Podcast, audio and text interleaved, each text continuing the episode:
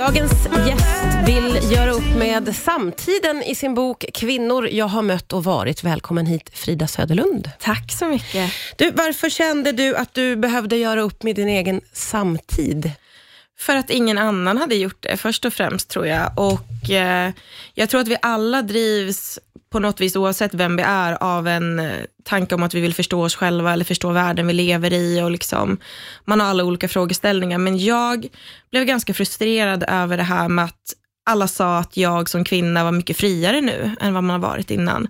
Och ändå så känner jag mig inte fri. Och jag behövde nog förstå varför. Så att jag försökte göra det i den här boken helt enkelt. Jag försökte liksom redogöra för alla de här kvinnorollerna och perspektiven som finns och vem jag är och har varit i dem.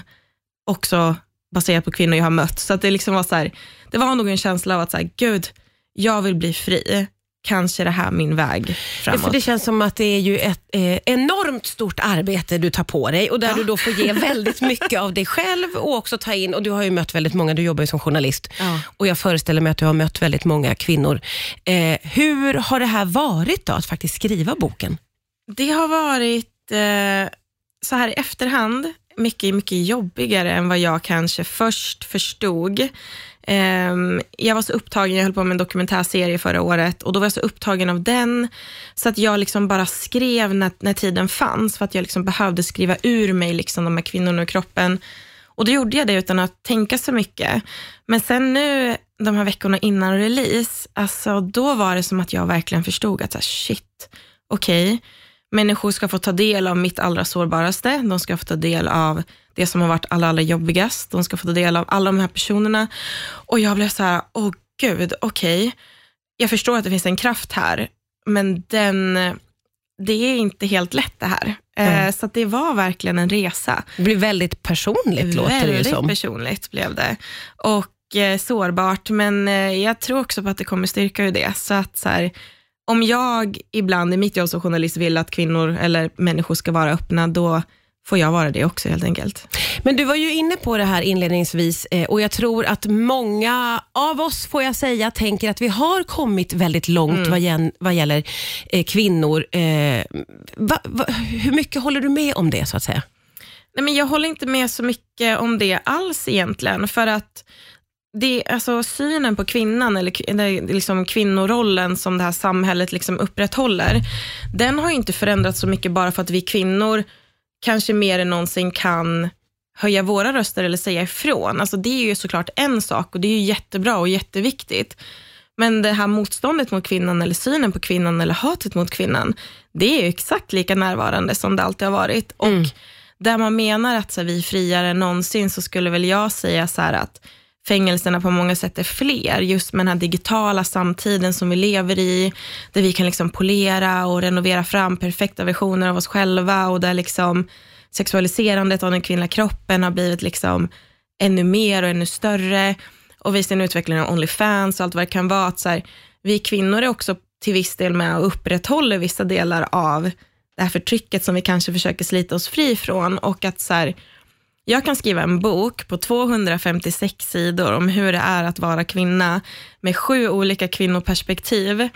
Alltså då är det nog, liksom, jag vet inte om det går att göra för en man. Jag vet inte om det går TikTok-trender om hur stort mellanrummet ska vara mellan en mans lår eller att vi alltså, lagstiftar om mäns könsdelar. Alltså, det gör vi ju inte. Mm, mm. Så jag menar så här, den här friheten som vi säger finns, Alltså, den måste ifrågasättas ja, helt det enkelt. måste den nog. Och så, här, så lätt är det inte. Nej, med de orden vi ska prata vidare och vi får ta, eh, hålla oss kvar lite grann, eh, tänker jag, vid både samhället och kanske främst sociala medier. Det gör vi strax då här på FM.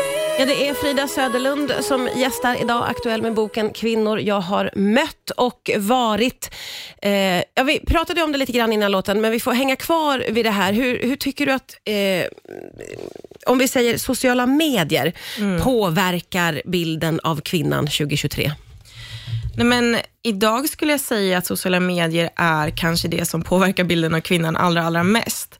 För det är inte bara där vi befinner oss som alltså en förlängd arm av samhället i stort och man ser en ung generation som nästan befinner sig mer på sociala medier, att det nästan är en större del av verkligheten än verkligheten i sig. Mm. Så att jag menar att säga att det inte skulle påverka är ju jättefarligt, för att det har ju en enorm påverkan på liksom vilka vi ska vara, vad vi ska eftersträva, hur vi ska se ut. Jag menar så här, sociala medier har ju karvat fram ett skönhetsideal som ja, vi har levt under i tio års tid liksom, och som har varit väldigt, väldigt extremt, för att nämna något. Vi ser liksom unga tjejer som, jag skriver om en undersökning i boken där forskare på um, Karolinska institutet eh, intervjuade massa tonårstjejer för att se hur liksom, sociala medier påverkar dem.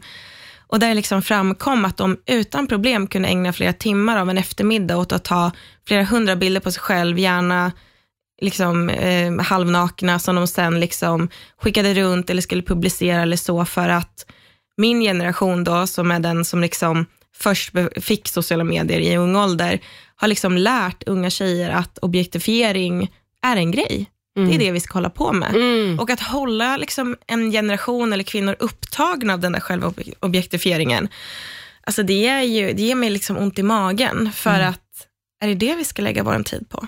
Du har ju också eh, kallat eh, influencervärlden för Hunger Games. Ja, Hur tänker du kring det? det är så intressant, för att en kompis sa till mig häromdagen att det där har ju på riktigt börjat trenda på TikTok nu, att så här, de jämför Hunger Games-filmerna med vart vi faktiskt är på väg.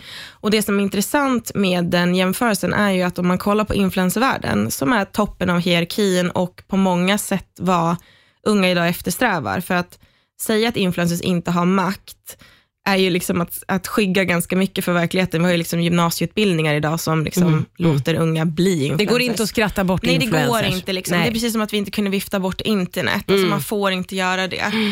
Alltså, och det är så här, det är unga människor som liksom kämpar för sin överlevnad, men som varumärken. De ska vara någonting mer än en person. De ska vara ett, en, ett ekonomiskt hjul och de ska liksom kunna tjäna pengar på sin person och på sitt liv och liksom polera fram ett, en version som liksom ja, men som ska vara perfekt för den här tiden. Mm. Och de tävlar mot alla andra som gör samma sak. Mm. Man ska vara mest relevant och man ska få en störst publik och flest likes. Och liksom, det är ju Hunger Games, Ja, men ja. i en digital version och Ja. ingen dör ju på riktigt. Men, Men man kanske- offrar och riskerar ganska mycket av sig själv på vägen. Verkligen. Vi pratar vidare strax här på Rix FM. Det är Frida Söderlund som gästar idag. Med boken Kvinnor jag har mött och varit en samtida uppgörelse.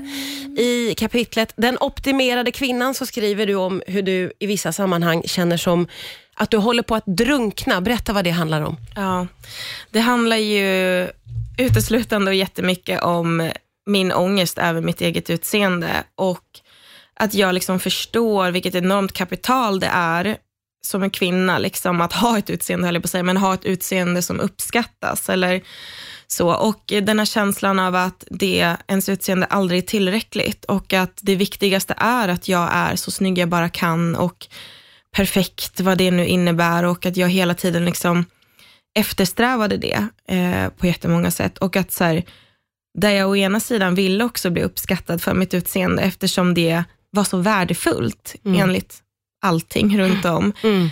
så kunde jag också känna att jag drunknade när människor liksom tittade på mig och la den här vikten på mig. För jag ville också så här, jag hatade mitt utseende så mycket Mm. att jag ville ju heller inte synas. Och att leva i det där, som jag skriver ganska mycket om det i boken, det här med att gå vilse i flera versioner av sig själv. För att jag är uppvuxen med sociala medier. Det är liksom hela min unga vuxna tid och sådär. Och jag kunde ju liksom polera och fixa fram en version som jag hellre ville vara mig själv. Och såg jag en person i spegeln och vid den här tiden jobbade jag på Aftonbladet och syntes i deras webb-tv. Och jag kunde inte längre liksom lista ut vem av alla de här versionerna av mig som var jag. Mm. Och att jag liksom hela tiden såg mitt utseende och min yta som mitt största kapital. Och Du lyfter ju också i boken det här som jag tror att väldigt, väldigt många kvinnor känner igen sig i. Att man får eh, hellre komplimanger för sitt utseende än det man har åstadkommit. Ja, ja, När man ja. har gjort någonting på jobbet, när man har presterat någonting, Mm. så är det som att det kan få lite uppmärksamhet, men, men utseendet tar mer plats. Mycket mer plats. Och jag tror att så, här, så är det generellt när man träffar någon. Vi vi är så invanda i det där. Jag kommer på mig själv med att bete mig på samma sätt mot andra kvinnor. Direkt liksom kommentera någons utseende och de grejerna. och så här. Och Jag har ganska många eh, vänner som jobbar i offentliga yrket och vi hade en diskussion om det här om dagen. Hur sjukt det är att det är det första vi gör. Att så här, vad bra du var i TV, men också fan vad snygg du var. Mm, mm. Att det liksom är, vi är de- så invanda i det. Ja, och att de två ska få väga lika mycket. Ja, men ibland så väger ju liksom, alltså utseendet väger nästan alltid mest. Ja, ja. Det spelar ingen roll, men det är ju också kvinnans kapital. Det är därför vi har kunnat se den här utvecklingen av skönhetsindustrin som är helt vansinnig om vi börjar tänka på det. Att det hur enkelt det är att bara gå någonstans och få det här generiska Instagram-ansiktet Mm. eller hur låg tröskeln är för att operera nästan vad som helst på kroppen för att, så här, att en kvinna ska optimera sig själv. Mm, mm. Det är också vad samhället vill. Vad vill du att man ska få med sig när man läser boken? Jag vill att man ska komma ihåg vem den riktiga fienden är någonstans. För att jag, jag känner att så ofta så hatar man sig själv för så mycket saker som inte är ens eget fel. Det, fienden är inte en, den som tittar tillbaka i spegeln, det är inte kvinnorna runt den, men det är motståndet mot kvinnan, hatet mot kvinnan, synen på kvinnan. Det är samhällets liksom, upprätthålla kvinnoroll. Det är den riktiga fienden. Och det är det vi måste börja kämpa mot, inte mot oss själva. Och det tror jag är vägen till frigörelse på jättemånga sätt. Att bara se det för vad det är. Vem är den riktiga fienden här? Boken heter Kvinnor jag har mött och varit. Frida Söderlund, tack så mycket för idag.